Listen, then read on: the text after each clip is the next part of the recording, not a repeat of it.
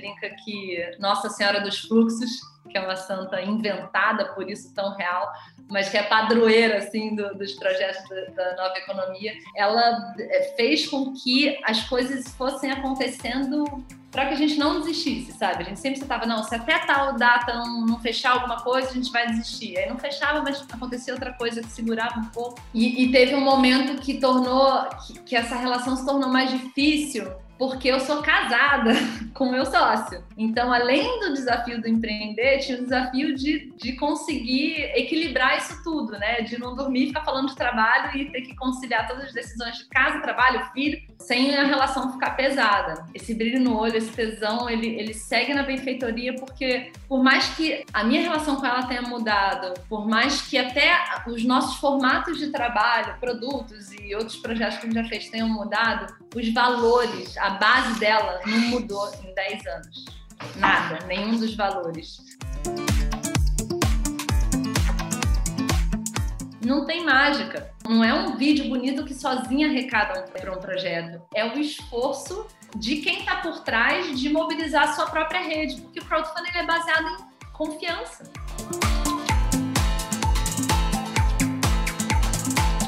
Seja um projeto pessoal, seja um projeto cultural, seja um projeto de um empreendimento, se você tem uma ideia que vai fazer sentido para mais gente, as pessoas não estão te fazendo um favor de te dar dinheiro, você também está fazendo um favor para elas, é, de permiti-las que realizem isso em conjunto contigo. Financiamento não é sobre carência de quem arrecada, é sobre a potência desses encontros. Então, da mesma forma que quem está ajudando financeiramente está sim ajudando o projeto, quem está fazendo o projeto está ajudando a pessoa a realizar algo que ela acredita. Isso é extremamente e comprovado cientificamente que isso é prazeroso, né? Quando a gente ajuda alguém, você ganha um banhozinho de ocitocina. Assim. Então, biologicamente, estamos programados para nos ajudar.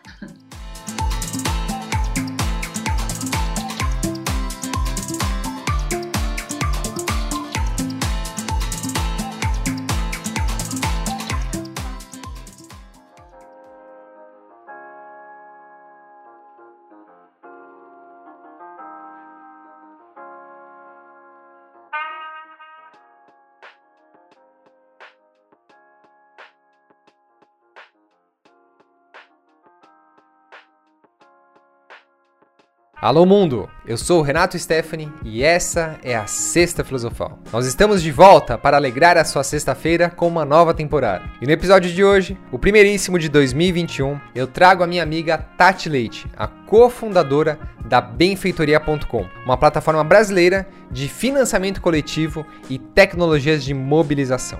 Somente em 2020, vulgo ano passado, a Benfeitoria foi a responsável por arrecadar mais de 150 milhões de reais em projetos de impacto cultural, ambiental, social ou econômico. E uma curiosidade que a gente vai explorar bastante durante a entrevista é que a Tati é sócia do marido dela, o Murilo. Eles estão com a benfeitoria.com há mais de 10 anos e antes disso, os dois trabalharam no marketing da Coca-Cola por 7 anos. Fascinados pelo poder da comunicação para influenciar comportamento, eles têm se dedicado a estimular uma cultura mais colaborativa, criativa e humana no Brasil. Muito bom, meu querido e minha querida. Eu convido então você a filosofar, a curtir e viajar profundamente, tanto quanto eu curti estar ao lado da Tati durante a nossa entrevista, essa pessoa querida. Tá preparado? Tá preparada?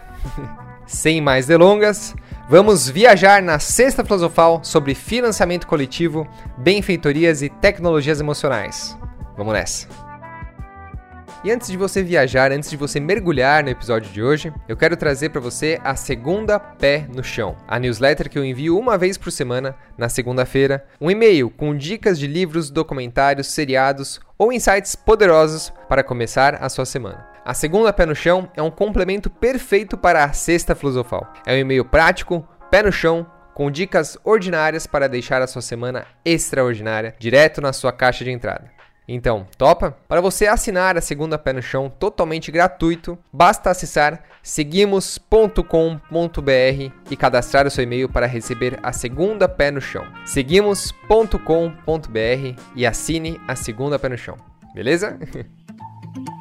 the people, have the power. The power to create machines, the power to create happiness. You, the people, have the power to make this life free and beautiful, to make this life a wonderful adventure. Don't give yourselves to these unnatural men, machine men with machine minds and machine hearts. You are not machines. You are not cattle. You are men. We think too much and feel too little. More than machinery, we need humanity. More than cleverness, we need kindness and gentleness. Without these qualities, life will be violent and all will be lost.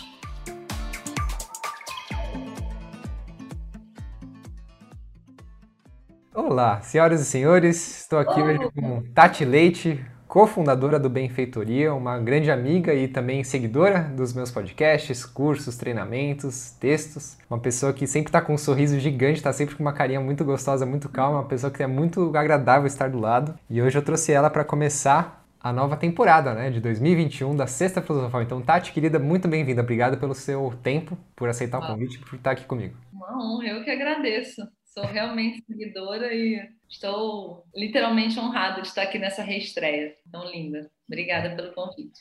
Vamos viajar, tamo junto. Tati, para começar aquela pergunta que eu sempre faço para todo mundo que chega. Se fosse hoje o primeiro dia que eu te conhecesse, ou para quem está te ouvindo agora, como que você diria quem você é? O que, que você faz? O que, que te encanta? Por que você vive a vida?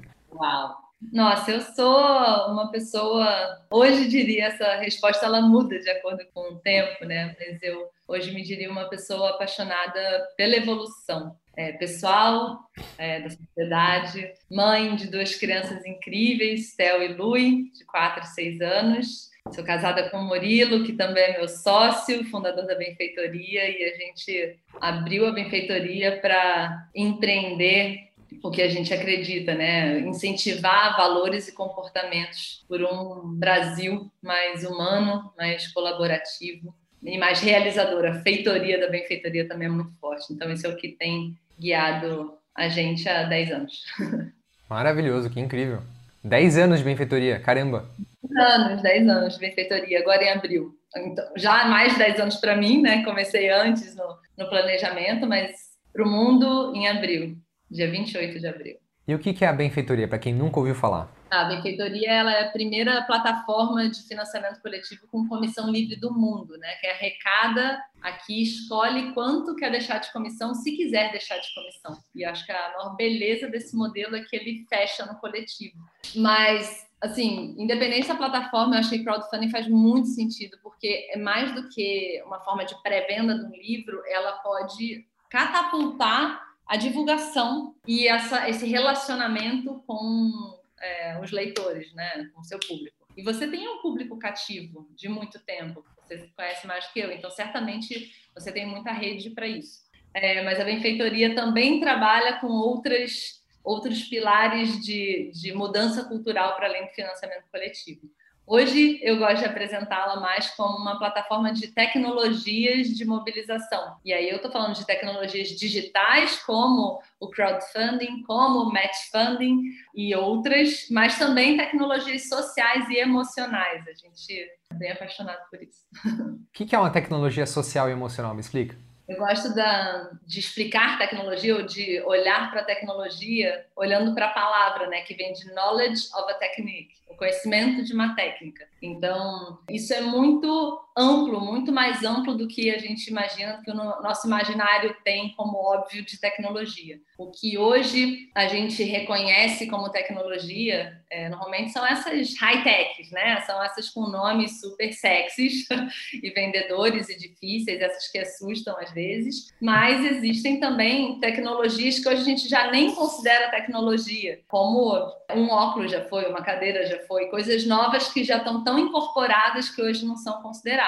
Tecnologia social são conhecimentos de técnicas que geram impacto é, social numa escala grande, num custo baixo, e emocional, a mesma coisa com impacto emocional. Então, um abraço é uma tecnologia emocional. Né? Tem uma palestra que eu amo do Tiago Matos sobre abraço como tecnologia emocional, que é o fundador da Perestroika, do Aerolito. Esses conteúdos também que, que eu conheci através de você e através dele me despertaram um novo olhar para a tecnologia. Então, por isso que a gente fala dessa forma hoje sobre a benfeitoria. Um novo olhar para a tecnologia. E então dá um exemplo assim de como a benfeitoria lá no, nos últimos meses, no último ano, ela conseguiu fazer, por exemplo, um projeto que enaltecesse a tecnologia emocional e social. Me dá um exemplo como até antes da, da conversa a gente estava falando muito rápido, né, sobre o Match Funding do BNDES+. Né? Então, o Match Funding BNDES+, é um programa de fomento que passa pela plataforma da benfeitoria com Match Funding, e Match Funding é um crowdfunding que você tem o match, que você tem um investidor casando o investimento do, do público em geral. Então, para cada real arrecadado pelos projetos selecionados nesse programa, o parceiro de fomento, que no caso é o BNDES, dobra ou triplica. Nesse caso, ele triplica a arrecadação de projetos que deixem legado para o patrimônio cultural brasileiro. Só que isso não é só um projeto que acontece na plataforma, ele tem toda uma tecnologia social de convocação, de curadoria, de preparação desses projetos. A gente fez caravanas pelo Brasil inteiro para disseminar o financiamento coletivo como uma forma poderosa é, de engajamento, de mobilização, de pré-venda, de teste. E a palestra principal era as tecnologias por trás do crowdfunding, né? tentando abrir esse olhar sobre o que é tecnologia e sobre o que é o crowdfunding. A gente fala que é muito mais sobre o coletivo do que sobre o financiamento. Então, hoje o termo que mais se usam para falar de crowdfunding é o vaquinha. vaquinha. tem um lado muito bom porque ele é, expande, né? Ele, ele, faz, ele é um termo fácil que todo mundo entende, mas ele, ele é muito focado na arrecadação financeira, quando é muito mais do que isso. Então, por exemplo, eu, Renato, eu quero lançar um livro, né? Mas então eu posso usar o financiamento coletivo para mostrar meu livro, mostrar minha história e achar já pessoas que gostariam em e, e se se solidarizam, né, querem aquele livro, gostam da, da proposta e elas ajudam já financeiramente com um produto que está prestes a ser lançado. Seria tipo um investimento anjo, só que coletivo. Exato. Para a área de produção cultural, de empreendedorismo como um todo, crowdfunding ele é muito poderoso e ele inverte a lógica de produção, né? Antes você investir naquela sua ideia e botar para o mundo para ver o que, que o mundo acha, você você faz ao contrário, você pergunta o que, que o mundo acha antes. E as pessoas se tornam co-investidoras mesmo, e, e, é uma relação totalmente diferente da compra, é uma relação de suporte, de apoio. De... Eles estão interessados sim na, na recompensa do livro, mas também se sentem especiais nessa relação. Dando um exemplo da Slow Bakery, que é uma padaria no Rio, que abriu as portas através de uma campanha de financiamento coletivo para reformar o espaço. Toda vez que a gente vai lá, e eu agora eu tô em Floripa, mas assim, quando a gente ia lá, ou qualquer pessoa do time da benfeitoria, era sempre uma emoção, que vinham os fundadores com olhos cheios d'água contar de alguma história, das pessoas quando entram para pegar o pão de recompensa e se reconhecem como parte fundamental da história. Isso eleva o relacionamento entre as partes para outro patamar, né? Muito bonito. Eu arrepio inteiro quando você fala isso, estou arrepiando o corpo inteiro, porque é uma, é uma forma tão gostosa de você quebrar barreiras, né? De um negócio que é tão que tem tantos empecilhos de networking, de conhecer as pessoas corretas, né? Basta você ter a sua paixão, basta você fazer um trabalho bem feito de mostrar o, o aqui você veio ao mundo e o próprio público já testa direto, né, se aquilo vai dar certo ou não. E o próprio público investe em você, não precisa de um investidor né, formatado. E... Sim, você pulveriza isso, né? Você não fica tão dependente de uma fonte única. Então, isso é muito potente. Só que tem uma pegadinha aí, né? Que é esse basta. Seria muito mais fácil para eu vender o crowdfunding, dizer que é fácil, que basta, mas não é. Ele é trabalhoso, ele não é uma forma fácil de arrecadar dinheiro, ele é uma forma trabalhosa mas é extremamente poderosa, envolvente e tem ganhos no pós, né, nesse relacionamento que você constrói com as pessoas. Então ele dá muito trabalho. Eu acho que se você conversar com qualquer pessoa que fez crowdfunding, uma das principais dicas que as pessoas falam no pós é assim: é, acredita quando falam que é trabalhoso e se planeja, porque uma hora de planejamento te evita 10 horas depois da correria. Assim. Eu não gosto muito de usar termos em inglês, né? Apesar do crowdfunding ser o que pegou e agora virou vaquinha, mas é, ele é a gamificação da vaquinha. Ele tem meta, tem prazo, tem recompensa,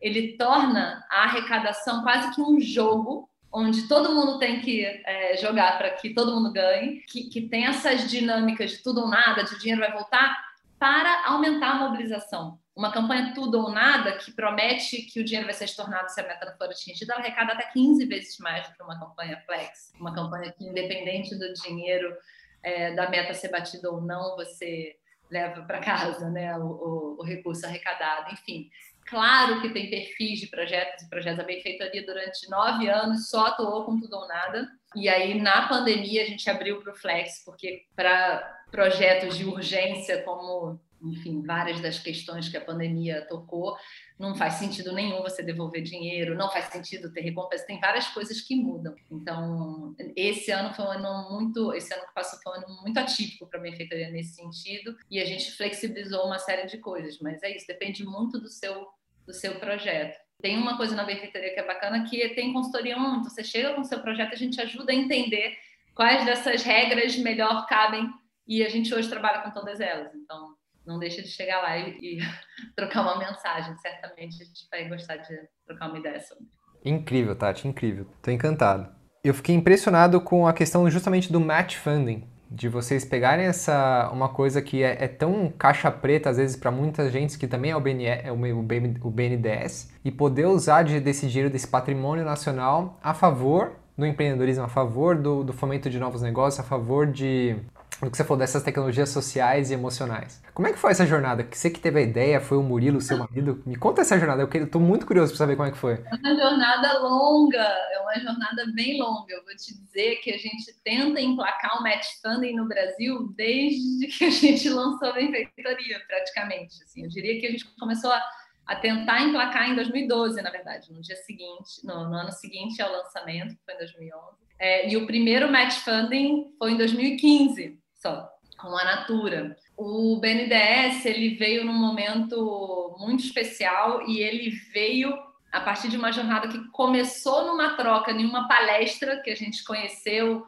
a pessoa do setor estava fazendo uma apresentação sobre linhas de financiamento e fomento e tinha o crowdfunding como mapeamento. A gente foi falar com ela sobre match funding. Foi uma conversa potente, interessante. A gente chegou a trocar um pouco, mas depois, assim, a burocracia para que isso acontecesse era muito complexa, muito difícil, por, enfim, pela natureza mesmo do, do banco. Né? Uns anos depois, surgiu dentro de uma ideia, de um concurso interno do banco, a ideia de fazer match funding, que era essa sementinha plantada lá atrás, que germinou um tempo depois. E aí a gente voltou a trocar a respeito e foi um ano de trabalho prévio, muito sério. Foi, a gente teve que aplicar um, um edital, foi tudo dentro dos, dos, processos do banco e foi muito lindo porque a gente acabou aprovando um programa de três anos, né? De dois anos que virou três. Por conta da pandemia, a gente fez alguns ajustes e tem sido muito, muito potente. Até para o banco chegar onde ele normalmente não chegaria. E aí, nessa parceria, especialmente com o BNDES, a gente tem um outro parceiro que é Cital e que é fundamental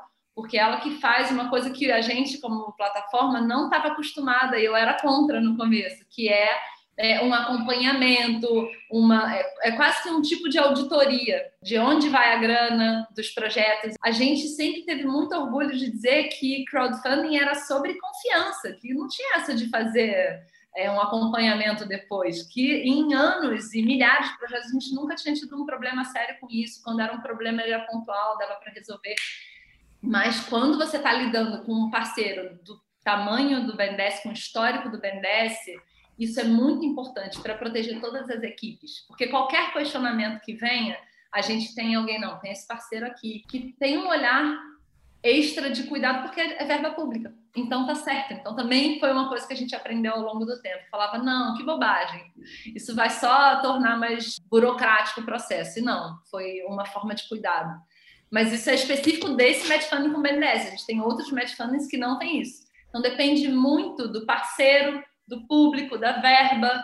É, a benfeitoria ela atua quase que como uma agência de impacto quando vem um parceiro para entender quem é o teu público, quais são seus objetivos e a gente monta um programa, né? Tem aí um pouco dessa tecnologia social de engajamento que às vezes extrapola a plataforma. Muito poderoso. E esse match funding do BNDES vai até quando? Você falou que são três anos? Está na, na, última etapa agora. Tem os últimos projetos que foram selecionados. A chamada fechou no ano passado. A gente está nesse momento em curadoria. E é uma edição especial esse último ano. Ele é o que a gente está chamando de edição Lab. Então, a gente vai testar uma coisa um pouco diferente até para aprender. No primeiro ano teve aprendizado, para o segundo, e agora o terceiro a gente fez um, uma etapa adicional de cocriação. Então, os projetos selecionados, eles não vão direto para a campanha eles vão fazer um mês de cocriação para evoluir suas próprias ideias e seus projetos, trocar um entre o outro. A gente está fazendo toda uma curadoria de conteúdo que pode ajudá-los a ampliar o potencial dos seus projetos para os seus patrimônios e aí sim viram um crowdfunding. Então é cocriação na veia, é muito legal, uma coisa nova, assim, bem bonito. Em fevereiro a gente vai anunciar, são 15 selecionados, três de cada região, e vai ter esse mês de cocriação para depois eles entrarem em campanha. Mas os selecionados da última onda, que não passaram pela cocriação, mas passaram pela capacitação de crowdfunding, estão todos arrecadando agora campanhas lindas, benfeitoria.com/barra BNDS, tudo por extenso. Então tem várias campanhas em captação lá. E a gente também tem outros parceiros, né? A gente fez um match funding durante a pandemia, parceria com a Ação de Setúbal, que estava com um edital já de 350 mil de fundo e durante a pandemia ela chamou outros parceiros, tornou o edital, transformou o edital num fundo colaborativo.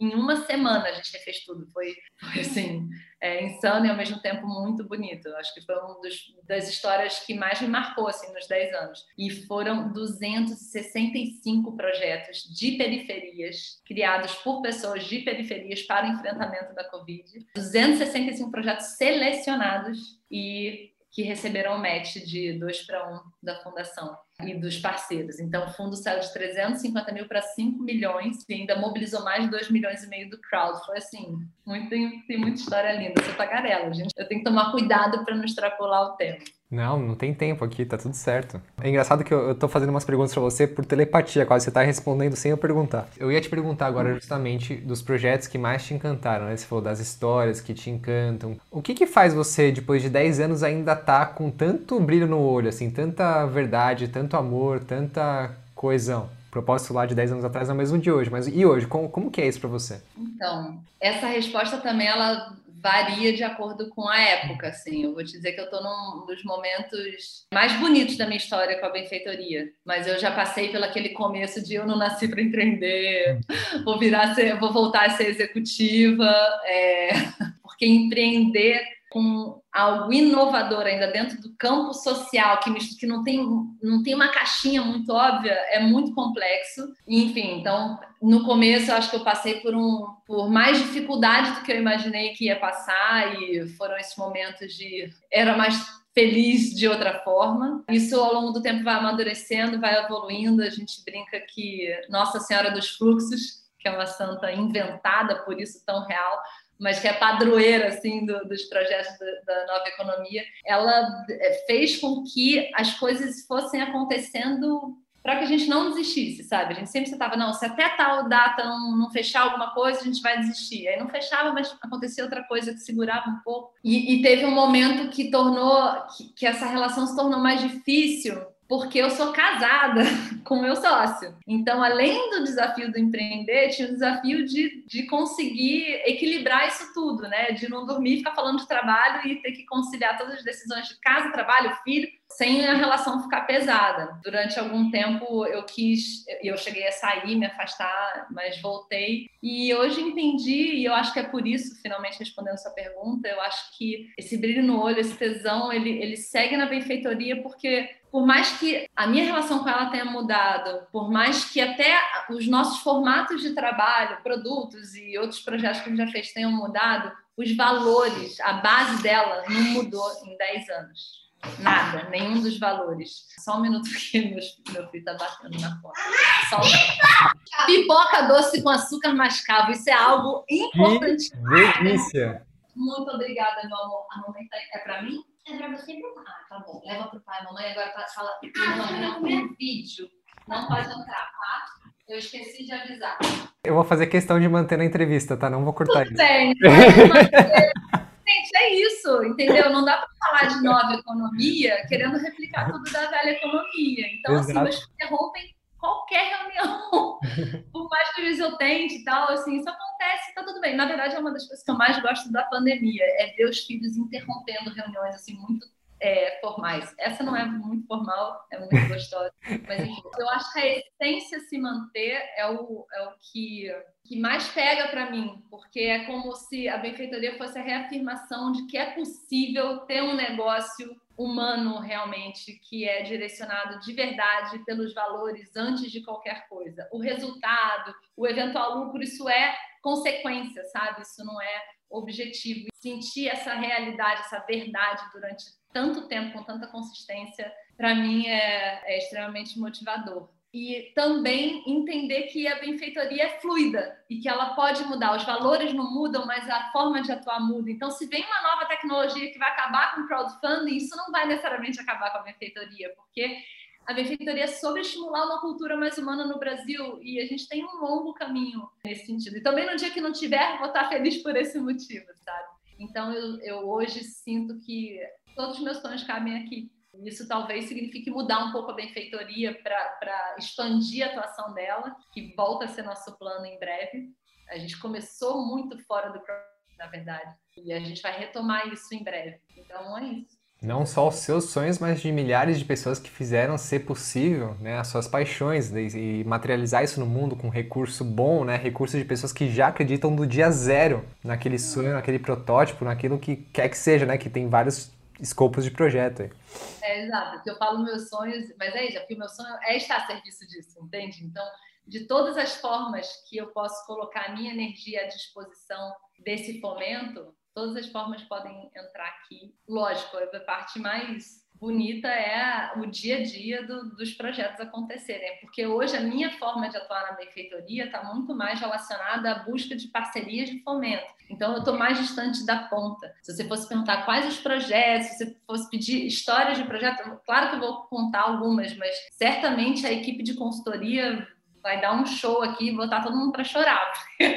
é muita coisa bonita, entende? Tati, para quem não é o crowdfunding, para quem não é o financiamento coletivo, você sabe me responder isso? Sei. Infelizmente, o financiamento coletivo ainda não é para quem não tem rede nenhuma ou não tem nenhuma possibilidade de criar essa rede ou abrir né, ou, buscar parcerias que abram rede. Então, muita gente me procura, é, principalmente na, parte mais corporativa, de crowdfunding para um projeto lá no interior que a própria empresa já não tem mais recursos para botar e ela.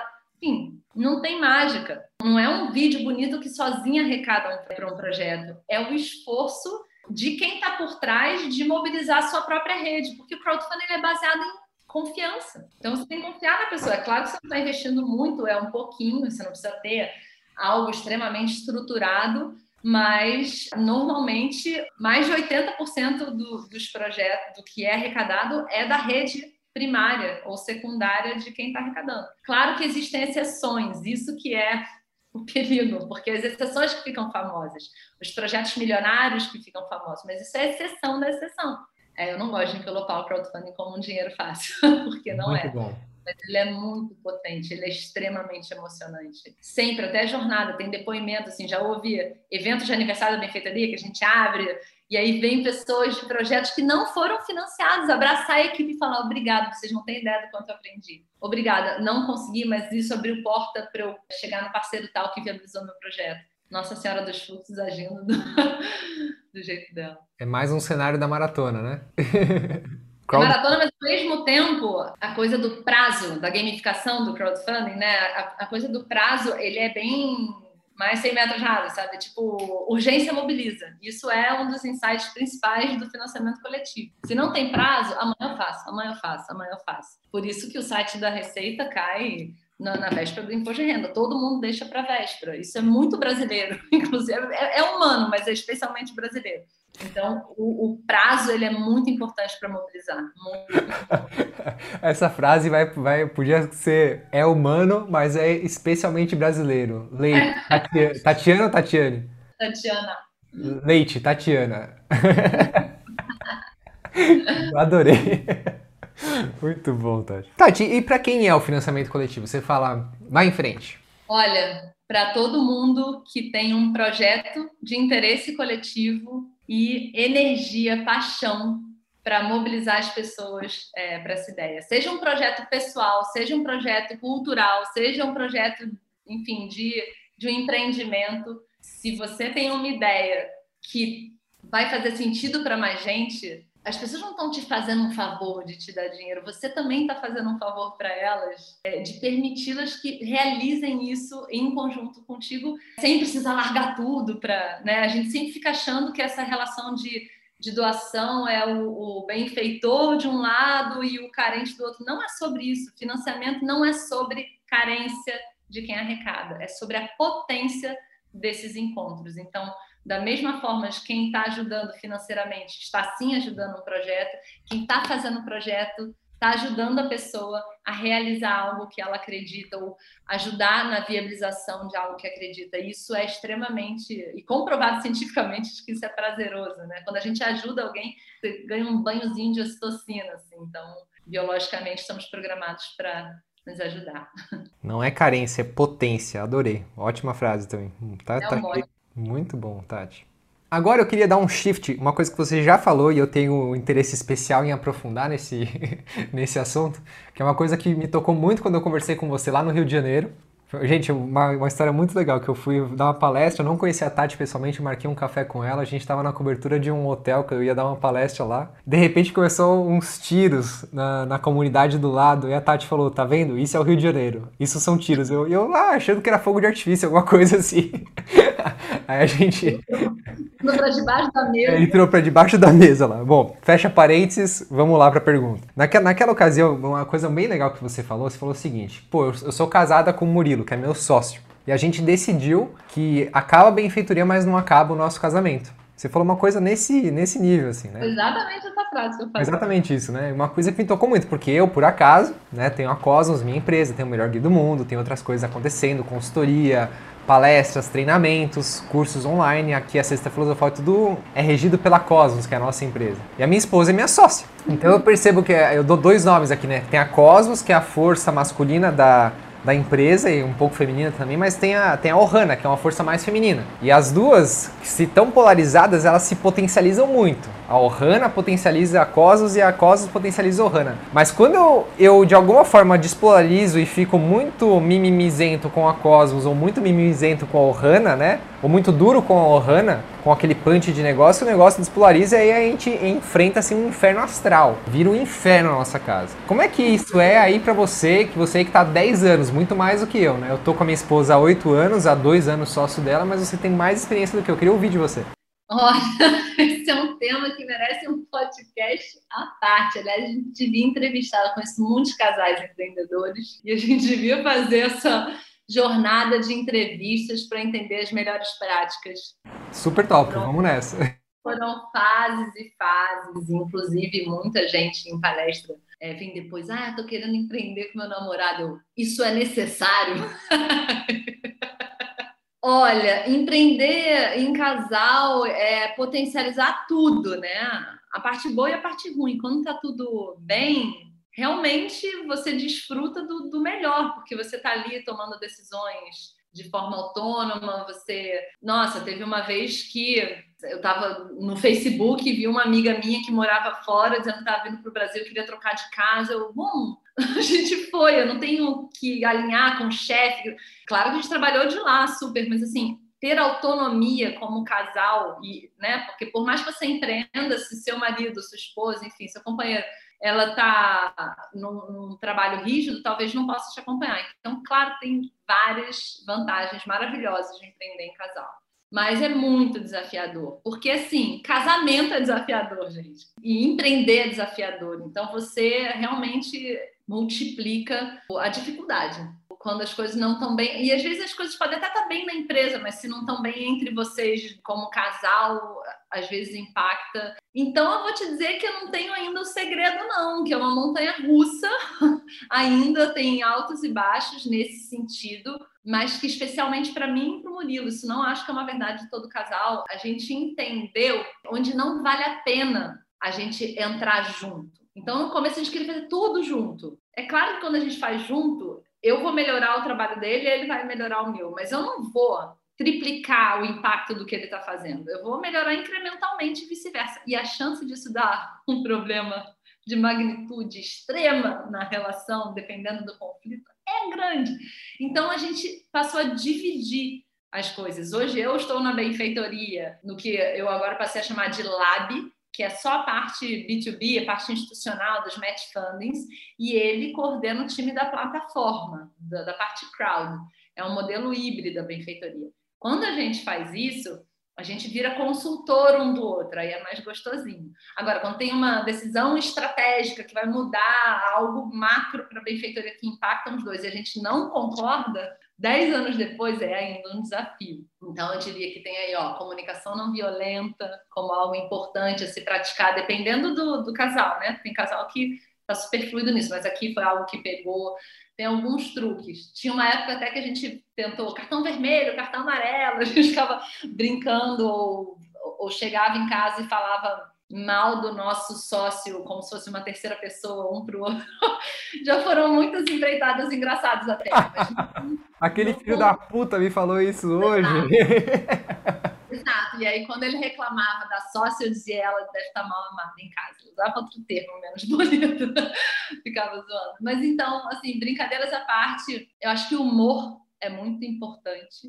O conhecimento de onde aperta para vocês evitarem essas zonas de estresse. E o compromisso, acima de tudo, de, de estarem alinhados de que o casamento é prioritário. Então, quando eu resolvi sair da benfeitoria, era isso, sim. A gente está se estressando muito aqui é bom para a benfeitoria a gente ficar aqui, mas não está sendo bom para a gente, então eu vou sair, entendeu? Depois eu acabei voltando e foi lindo. Não tem uma fórmula mágica. Precisou dar um zoom out, abaixar ah. a poeira e aí volta com um renovado propósito, mas é muito corajoso isso, né? É importante. E aí, falando de coragem e de tecnologias emocionais, assim, eu sempre digo, dos sete valores da benfeitoria que eu falei que nunca mudaram, três são os que a gente sempre fala na benfeitoria. Assim, não tem uma pessoa que passou, nem que tenha ficado uma semana na benfeitoria e não sabe quais são os três principais valores, que são cuidado, criatividade e colaboração. Cuidado sempre foi, né, o principal. E existem outros quatro valores que a gente fala menos, mas são muito importantes, que são diversidade, sustentabilidade, paixão e realização, tipo a, feitoria, né? De, de pegar e botar para fazer. A gente outro termo em inglês, né? A gente brinca que a gente não faz o walk the talk, a gente faz o talk the walk, a gente faz o que a gente fala e, e pensa e acredita.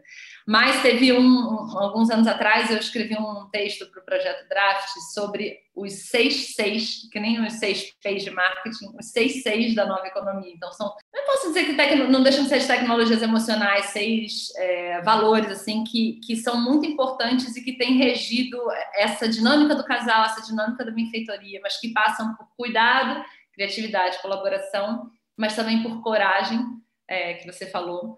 E aí também, claro, no sentido de bravura, mas de agir com o coração. Sempre que me perguntam ah, sobre dicas de empreendimento, eu acho que se você não é absolutamente apaixonado pelo que você faz, não, nem tenta começar. Ah, é uma sacada que alguém me disse, tipo, tem que ter muita paixão para conseguir ser resiliente a ponto de, de seguir, sabe? Continuidade, né? essa coisa de consistência. Tem uma música que eu adoro que do Marcelo Genesi que fala de tanto não parar a gente chegou lá. Né? O brinco a benfeitoria só tá viva porque não morreu, assim, tipo só, só não morreu porque tá, não parou de fazer também. Mas é isso, a gente quase foi várias vezes e essa coisa da, da consistência e a relação de confiança. Confiar no outro, ter esse esse ambiente real de confiança estimulado dentro desse grupo, desse coletivo, dessa empresa e no, no todo, no fluxo, no oceano dos fluxos, ou qual nome cada um tem. Eu acho que isso faz muita diferença. Isso também rege um pouco dessa nossa relação de casal, de empreendedor e é isso. Muito bom, Tati, querida. Saiu encantado hoje. Nossa, que espetáculo. Foi um presente estar aqui com você. A gente achou que não ia dar tempo, apareceu várias coisas, mas que gostoso. Que delícia te ouvir. Sério. Ah. Aprendi muito, muito mesmo. E para condensar agora a entrevista, para a gente chegar aos nossos finalmente, eu queria que você me dissesse, né, o que está presente para você mais no, nesses últimos dias? Algum livro, filme, documentário, alguma coisa está passando pela benfeitoria, no, na sua, em ser mãe, em ser mulher, em ser empreendedor? O que está mais pegando? O que está mais na, na sua órbita? Nossa, tem tanta coisa na minha órbita. O que, que tem mais? Uma coisa que você gostaria de compartilhar, um insight assim desses dias, um do filme que Olha, você não sei. É o que veio, juro que é o que veio espontaneamente. Vieram várias coisas, porque tem muita coisa na órbita. Eu não estou falando isso para puxar sardinha. Mas o que originou essa conversa aqui foi uma resposta a um e-mail seu, que eu tipo, estava nessa, nesse ano de pandemia enlouquecida, sem conseguir fazer as leituras e, enfim, quase não conseguia abrir os e-mails e você mandou um que eu abri e falava sobre é, a importância da, da paz de espírito, né? Você falou da paz é um cultivo. Isso, assim, chegou numa hora muito importante para mim e eu tenho repetido isso todo dia. Assim, isso tem a ver com, com esses valores, com consistência também, com cuidado. E eu acho que isso é é muito deixado em segundo plano pela maioria dos empreendedores sociais que são tão apaixonados pelas suas causas, que se doam tanto, que olham um pouco para si e que, embora estejam querendo fazer um mundo de uma cultura mais de paz, às vezes não conseguem ter paz para si, sabe? Então, são muitos desejos, né, nessa virada de ano e, cara, a, realmente a tranquilidade, a questão da paz e, e entendê-la como um cultivo que se chama para autorresponsabilidade também e para autocuidado, para mim é o que que está mais forte nesse momento da sua pergunta. Incrível, Tati, espetacular. Pessoal, para quem quiser saber todos os links que a gente falou, a Tati falou de uma palestra do Thiago Matos, ela falou da benfeitoria, né, o perfil dela, esse texto que ela falou também sobre a paz que eu escrevi. Tudo vai estar tá no site da Sexta Filosofal, ok? Você pode acessar ou sextafilosofal.com ou direto nos, na descrição ou, ou no Spotify, onde quer que você esteja ou você pode acessar diretamente o meu blog do renato.blog barra benfeitoria, vai estar tá tudo lá bonitinho, todos os links, tudo que a gente falou nesse podcast maravilhoso com a Tati. Muito bom, querida. Alguma coisa para finalizar, gostaria de deixar o seu recado? Alguma coisa? Onde falar com você? Um último recado? Bom, onde falar comigo, eu estou muito ausente das redes, mas podem me mandar e-mail, né, tatileite.benfeitoria.com. Eu queria agradecer como um recado, assim, de verdade, pelo, pela entrega, o cuidado e continuidade de, desses seus esforços de compartilhar tanta coisa legal, me inspira muito. Sigo nessa jornada junto e, como eu disse quando você me convidou, vai ter volta. Eu vou também te chamar para um café com benfeitoria, que é um dos projetinhos da gaveta que está prestes a sair. Então, espero que a gente ainda troque muito, tem muita coisa legal e muita convergência de valores no que a gente produz, faz e multiplica. Tenho certeza, então, querida. Muito obrigada pelo convite mais uma vez. Obrigado, de coração. Pessoal, essa foi a Tati. Muito obrigado, querida, de coração. Foi uma alegria. Obrigado por inaugurar esse ano assim com tanta beleza, tanta graça, tanta informação. Para mim foi muito enriquecedor. Você não tem noção das suas palavras como bateram em mim. Então é isso. Seguimos viajando. Até a próxima sexta. Aprecie a superfície com sabedoria. Beijo, pessoal. Beijo, Tati. Tchau, querido. E esse episódio também é um oferecimento do melhor Gui do mundo. O que é o melhor Gui do mundo? Esse é o melhor Gui do mundo e eles não mentem, porque realmente ele tem uma qualidade incrível. Você percebe uma energia no alimento um tipo de vitalidade, que na realidade o que nos nutre, o que nutre a vida e sustenta a vida é a própria vida, e não aquele elemento mineral material. Claro que isso tem uma importância, mas a vida da vida sustenta a própria vida. E que realmente eu fiquei, comecei a ficar elétrica no sentido dessa é, eletricidade positiva, né, que tem no corpo. E isso realmente vem de uma luz de dentro da, das suas células, assim. E tem comidas que você percebe que fazem isso. Então, o guia de vocês, para mim, ele fez isso e não porque eu não conhecia guis ou não sei fazer. O Renato, a gente amou essa manteiguinha. A gente amou muito. Tá muito gostoso. Com obrigada. carinho. Com é, carinho. Com muito carinho. Verdade. Adeus. Ghee é considerado um elixir para a saúde e longevidade pelo Ayurveda há milhares de anos. O melhor ghee do mundo é um produto artesanal feito seguindo os princípios ayurvédicos, com manteiga orgânica de vacas de pasto livre, sob a influência da lua cheia e ao som de mantras. Tradicionalmente, é usado o Mahamitrium Jaya, também conhecido como Om Triambakam, o mantra da vitória sobre a morte, que nos liberta da ignorância, das doenças e da morte. É dito que esse mantra confere longevidade e imortalidade, pois promove bem-estar físico e emocional. Esse mantra é entoado durante todo o processo de produção de ghee para que essas energias de cura, abundância longevidade e sabedoria impregnem em cada gota. Portanto, cozinhar o ghee ao som de mantras, sob a influência da lua cheia e com muito amor, eleva as qualidades nutricionais desse alimento milenar. Quando feito dessa forma, o ghee é muito mais do que um bom óleo. Ele se torna um verdadeiro bálsamo de cura. E é por isso que o melhor ghee do mundo é tão especial. Um alimento, um medicamento, um acalento para corpo, mente e alma. Os guias dessa lua cheia já estão disponíveis em nosso site. Aproveite o cupom Sexta Filosofal e garanta o seu. Não tem nada melhor do que gui fresquinho. Muito bem, então acesse o melhorguidomundo.com.br, o e encomende já o seu pote de gui fresquinho dessa lua cheia. E para garantir que você vai conseguir agora implementar o gui na sua vida, eu vou te oferecer o cupom Sexta Filosofal para você ganhar 10% de desconto na primeira compra, beleza? O melhorguidomundo.com.br, use o cupom Sexta Filosofal. Seguimos, meus queridos e minhas queridas, com verdade, abundância e amor. Até a próxima sexta. Até o nosso próximo mergulho. Aproveite a superfície com sabedoria. Fui. Ignition sequence start. 5, 4, 3, 2, 1. Mission complete.